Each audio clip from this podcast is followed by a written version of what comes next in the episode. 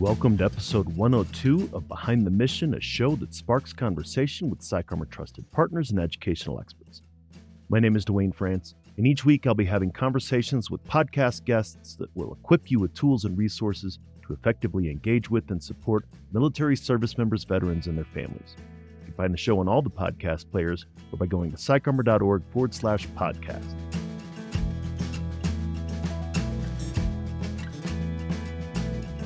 Thanks again for joining us on Behind the Mission. Our work and mission are supported by the generous partnerships and sponsors who also believe that education changes lives. Our sponsor this week is PsychArmor, the premier education and learning ecosystem specializing in military culture content.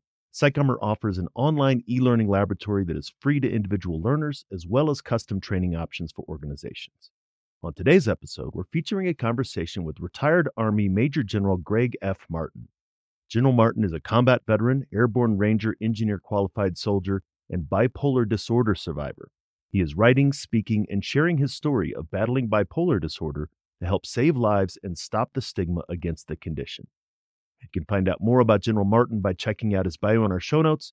So let's get into my conversation with him and come back afterwards to talk about some of the key points.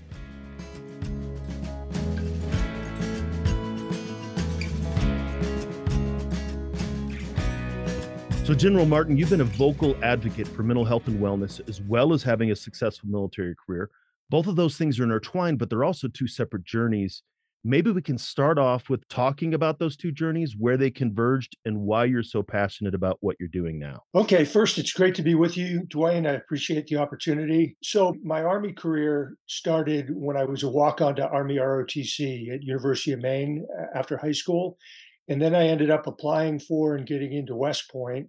Went there from 1975 to 79, commissioned in the Corps of Engineers, Airborne School, Ranger School, first assignment off to Germany, platoon leader, company commander, etc. And I fell in love with the Army. Thought I would only do my five year commitment, my required commitment, but I just really enjoyed leading soldiers, taking care of them, helping them with their personal problems and challenges. And then the mission during the Cold War was really exciting, important. And so the Army has a great way of keeping people in. They offered me graduate school, they paid the whole way, paid me my salary and the whole nine yards. And so they kept giving me opportunities that I couldn't turn down for the rest of my career. So whether it was civilian schooling, a great assignment, a command, a military school, or what have you. The Army kept giving me jobs that I kept accepting. And so before you knew it, I was a battalion commander and then a brigade commander. And I went to the War College and then got promoted to one star and then two star. And so I had a very um, rich and full Army career, got to do lots of really interesting, exciting, challenging things, sometimes dangerous. And I just really enjoyed it. It was a great career, but it was also a calling, a mission, a purpose to serve a cause greater than self, and also to serve a lot of people that I could help in one way or another. It was a great career. Unbeknownst to me, I was on the bipolar spectrum, which is a term that I've recently learned about. I was on the bipolar spectrum pretty much that whole journey. And I didn't realize it until a couple years ago but as a young person, probably in my teens, I acquired a condition called hyperthymia, which is a mood temperament. It's not mental illness, it's below the level of bipolar, below the level of mania. But what it did is it's a brain condition that gives excess amounts of energy, enthusiasm, optimism, creativity, and so forth. And so if you have hyperthymia, it's really an advantage because all the desirable traits are amplified. And so that's the good news about hyperthymia. And it helped me enormously as an Army officer. The downside of hyperthymia is that it increases the probability that you'll go into mania and bipolar. And that's exactly what happened to me. So from teenage years into my 40s, my hyperthymia kept creeping up, up, up until by the time I was in my 40s, I was probably just below the threshold of having bipolar disorder, real mania. And then, as you know from my background, the medical experts they have said that my genetic predisposition for bipolar was triggered by the the euphoria, the thrill, the stress, the pressure of combat in Iraq. And so 2003 47 years old, that's when I actually went into real actual bipolar disorder. And then that continued from 2003 to 2014 before I was diagnosed. So I went 11 years as a senior Army officer having unknown, undiagnosed, undetected bipolar disorder. And it didn't become a crisis until 2014 when I went into full blown mania and essentially went into a state of madness. I went into a period of insanity where I was completely over the top, off the rails, hit most of the criteria for very acute mania and bipolar disorder. And so I was diagnosed in November 2014, had to retire a few months later. And once I got that diagnosis, I said, I'm going to tell my story. I am not going to be quiet about this or try to hide it or be embarrassed or ashamed because that just makes no sense. It's a physiological condition inside the wiring of the brain. It's nothing to do with lack of character, lack of willpower, or, or anything like that.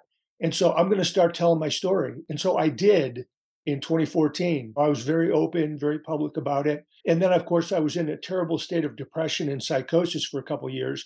I couldn't do much to tell my story because I was pretty much a zombie for those two years.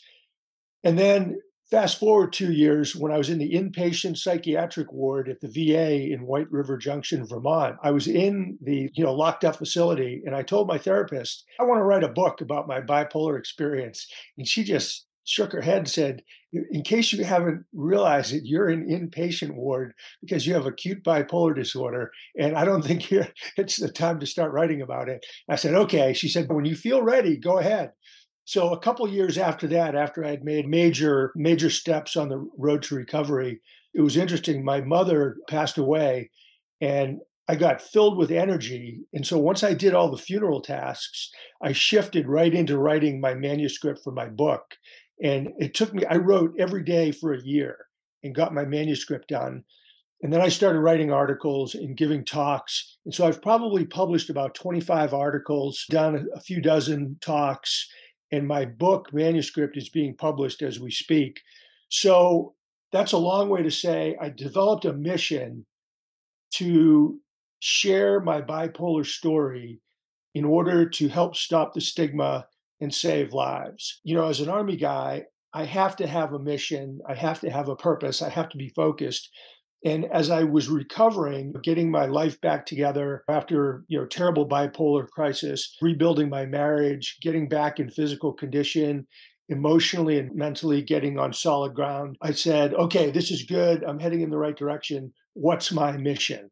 And I thought about it for a number of months and it just came to me share my bipolar story, help stop the stigma, which is the biggest barrier and deterrent to people getting help because they feel embarrassed and ashamed. I said, I'm going to help do my part to stop the stigma. And that I know will help save marriages, families, careers. It'll help prevent addictions, homelessness, prison, and it'll help help, help prevent suicides and help save lives. So that's a very quick thumbnail sketch of my journey, and it's been incredible. The response to my message and on social media and all my talks and articles and everything has been so positive and encouraging thousands and thousands of people who are really grateful, encouraging, want to work with me on mental health issues, co author articles, do collaborative projects. So that's where I'm at right now. I'm going full speed. You did ask, I could have done anything, could have gotten a job, I could get back in the workforce. And there's a couple things about that. Number one, it's probably not healthy for me to go since I still do have bipolar disorder. It's pretty well managed and contained right now, but it's still a part of my brain. If I were to go back out in the workforce and get some kind of high pressure job, it could put stress on me and trigger a relapse, which I don't want to have happen. That's number one. But number two, I can't imagine doing anything else that is as important and profound and meaningful as what I'm doing with my bipolar mission. So that, that I'm just gonna I'm gonna stay with it and keep working at it. I think that's amazing. And obviously, from your position as a senior military officer, sharing that it gives a lot of hope for people. I'd like to dial into you said there was that 11 years of after the stress, and then obviously where things came to an head. But you were a senior military officer at that time. You had received clean bills of health. There were, you know, medical psychological psychiatric doctors who said that there's not a problem here and i'm curious do you think that would have been different if you maybe he graduated West Point in 95 and maybe you were a young captain or a young major, but instead you were a general and people were like, he's a general. There can't be this other thing because he would have not made it to this high rank. Did the military rank structure play into that some, do you think? I think it probably did. The thing about bipolar disorder is it helps you, or it helped me significantly by enhancing and boosting my performance for a number of years. So it helped me until it went too high, and then it didn't help me anymore. And then it really hurt me. And so all those years of undetected bipolar disorder, people looked at me and said, wow, this guy's just a fireball, tons of energy, super smart, great problem solver, very creative, really extroverted, good speaker. And so all they saw was the good side of it. They didn't notice that I was starting to dip into depressions and I was starting to cycle up and then down. And it didn't become obvious that I had a problem. And I've gone back and interviewed loads of people that worked around me during my whole career, but it didn't become noticeable as a general officer until I had bipolar for five or six years. And remember, it went for an 11 year stretch before I got fired from my job at National Defense University and then got diagnosed. So I think being high ranking probably helped cover up and mask. And it, I didn't think there was anything wrong with me until I fell into terrible depression in 2014. When you're in mania, you feel great and you think you're Superman and the smartest guy in the world. But when I fell into terrible depression, then I knew there's something wrong and I wanted help and I embraced the diagnosis. But prior to that, I think being a high ranking officer, whether it was colonel, one star, two star, I think when you go in, the doctor sees a general and says, okay, here's a really successful person with a great record. And they just make an assumption that there's nothing wrong with you. Now, if I was a 20 year old private with the same behaviors, they would probably be able to diagnose it much quicker and easier. But as you know, most bipolar strikes between the ages of 18 and 25. So it strikes younger people. So I walked in the door in my 40s and 50s, and they just, it wasn't in their frame of reference.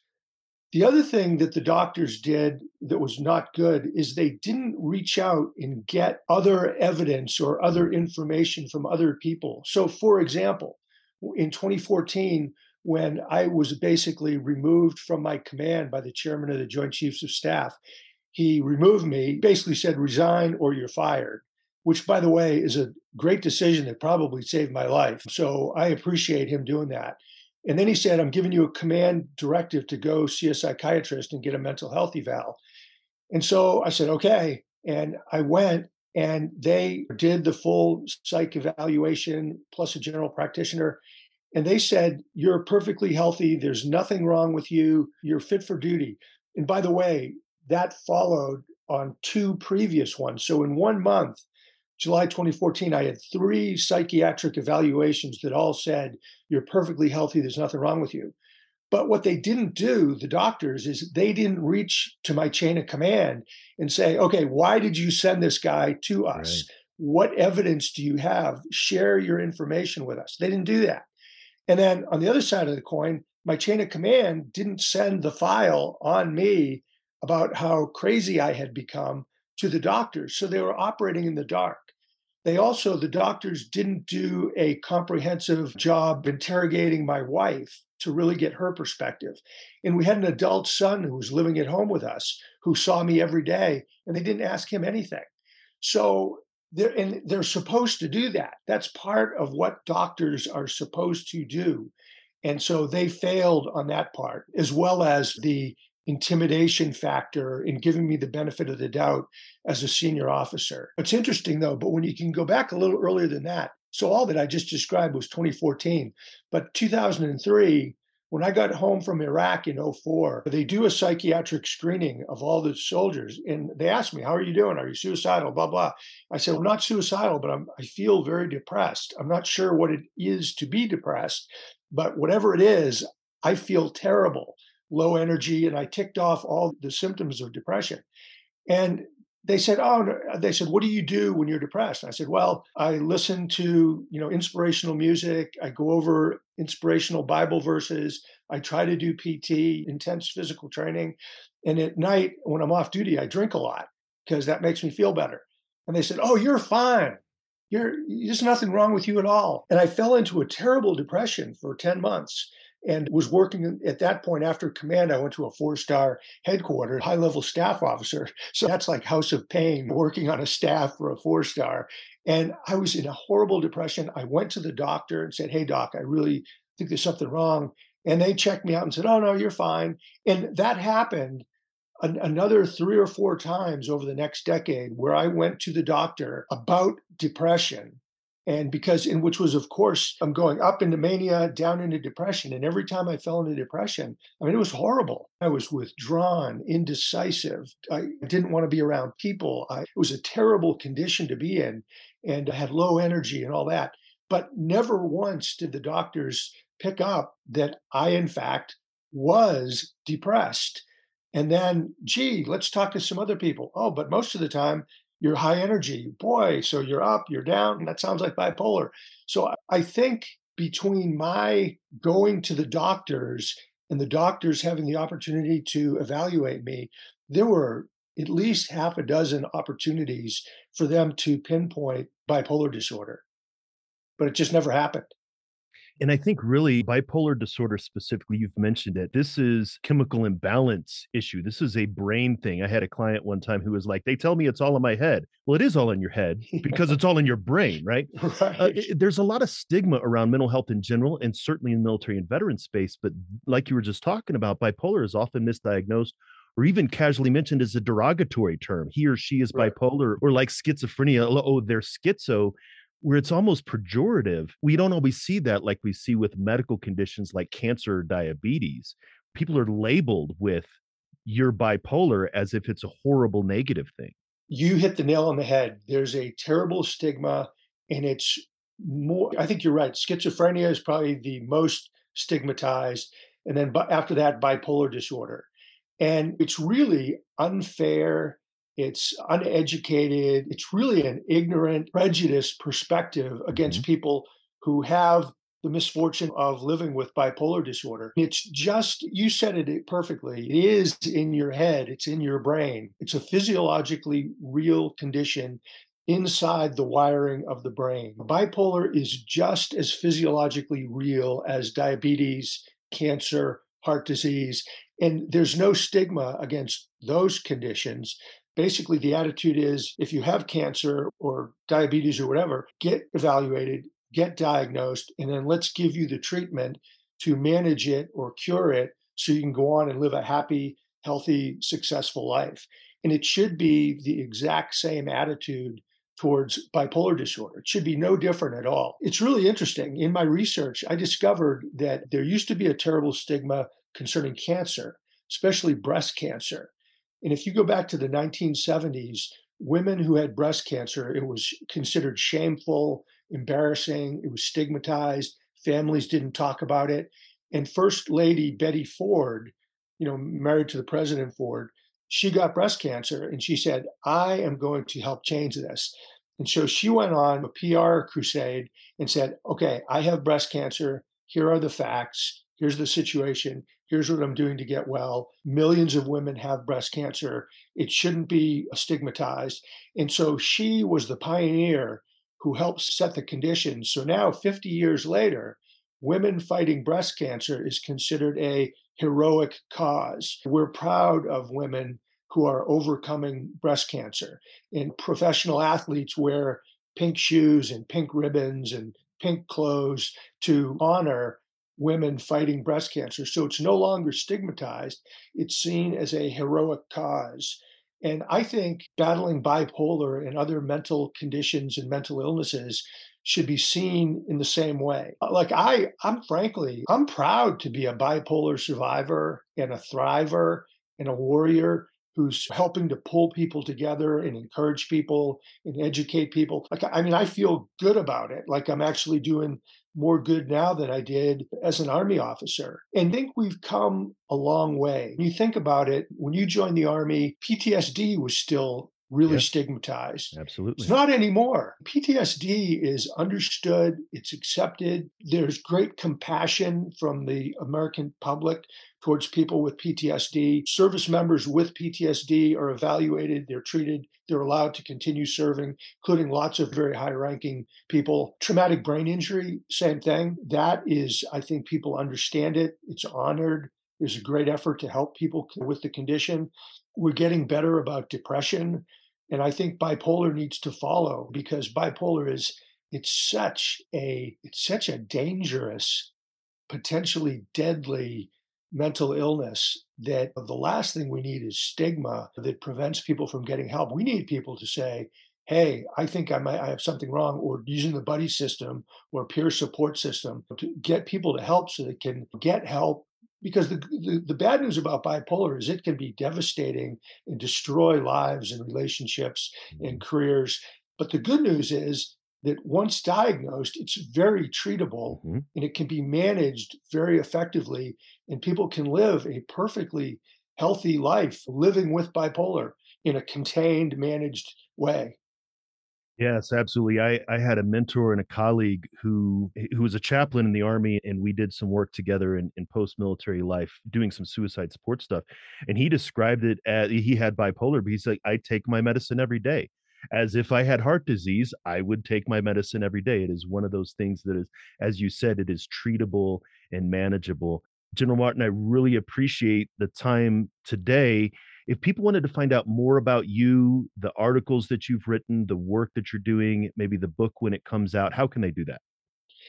I've got a website with all my articles and just about all of my talks and interviews and podcasts. Uh, I'll definitely put this one on once it comes out.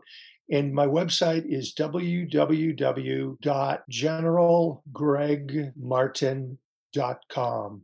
And that's general, just the word general. And then Gregg is G R E G G M A R T I N dot com. That's excellent. I will make sure that the link to that is in the show notes. Thank you so much for coming on the show today. You're welcome, Duane. It was really an honor and a privilege. And again, I, I really commend you and thank you for what you're doing because your what your work is making a huge difference. So thanks. Absolutely. I appreciate it.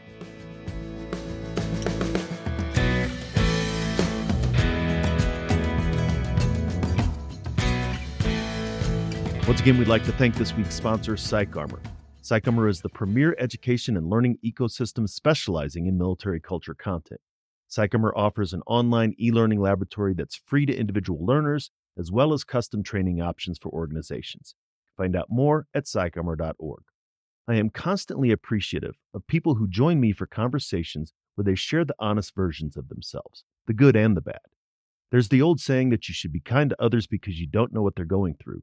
General Martin's story tells us that many times they don't know what they're going through either. There's so much to unpack in this short conversation. His lack of awareness about what was going on, his multiple attempts to reach out for help when in the midst of depression, and the condition going undiagnosed and untreated. There's this idea that we have that successful people aren't struggling, the myth of the invincible leader. It's the one that we all want to believe because if the person in charge of us is struggling, if the person in charge of us is fallible, what does that say about me? General Martin alluded to a question that I asked him before we started recording why he does what he does and why he chose to be so vocal about his mental health in his post military life. I had mentioned to him that he could have done an infinite number of things, and he let me know, as you just heard, that he could not have done an infinite number of things. Consider the level of self awareness that it takes to know that if he were to enter into another high stress environment, he could experience another manic reaction, or the situation could spin him into another staggering depression. He knows himself and knows his limits, and recognizes and accepts them. He grows in other ways, of course, and just because one aspect of our lives is minimized, another part of our lives can grow. I also really appreciate his perspective about how talking about a problem, bringing it out into the open, reduces the stigma against the problem and can lead to solutions.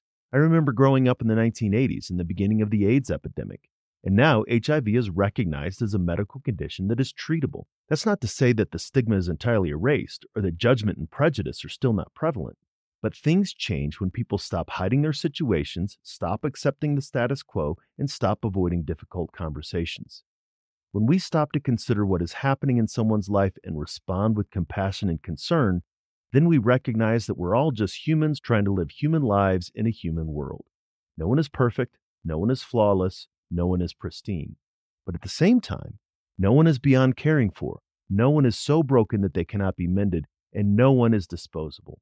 It took General Martin years to get to a place where he could do what he does now. But consider how powerful what he's doing now is. Maybe one of the lessons that we can learn from my conversation with him is that it's never too late to do one thing to change the world for the better. So, hopefully, you appreciated this conversation with General Martin. If you did, we would appreciate hearing from you. So, if you have some feedback, let us know. Drop a review in your podcast player of choice or send us an email at info at psycharmor.org. We're always glad to hear from listeners, both feedback on the show and suggestions for future guests. For this week's PsychArmor Resource of the Week, I'd like to share the PsychArmor course series Bolstering Resilience, part of the Brain Health and Wellness series sponsored by the Wounded Warrior Project. This mini course series on resilience spotlights five supporting factors that bolster resilience SMART goals, mental health, nutrition, sleep, and exercise. Each element builds on a person's foundation and increases the ability to successfully cope with high levels of stress and pressure.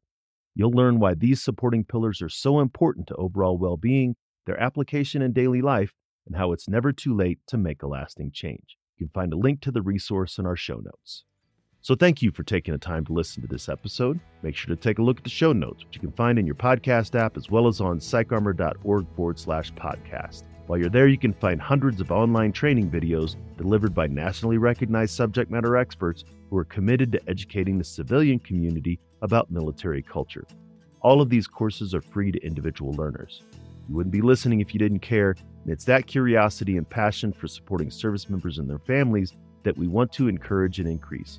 Come back each week for another conversation and make sure to engage with PsychArmor on social media to let us know what you thought about the show. I'd like to express special thanks to Operation Encore and Navy Seahawk pilot Jerry Maniscalco for our theme song, Don't Kill the Messenger. This show was produced by Headspace and Timing, and all rights to the show remain reserved by PsychArmor. Much appreciation to the team at PsychArmor that makes the show happen. Carol Turner, Vice President of Strategic Communications, who keeps me on track, outstanding guest coordinator, and support and transcripts by Emma Athral. Feel free to share this show. In fact, we request that you do, but make sure to let folks know where you heard it. Join us next time for another great episode, and until then, stay aware, get educated, and be well.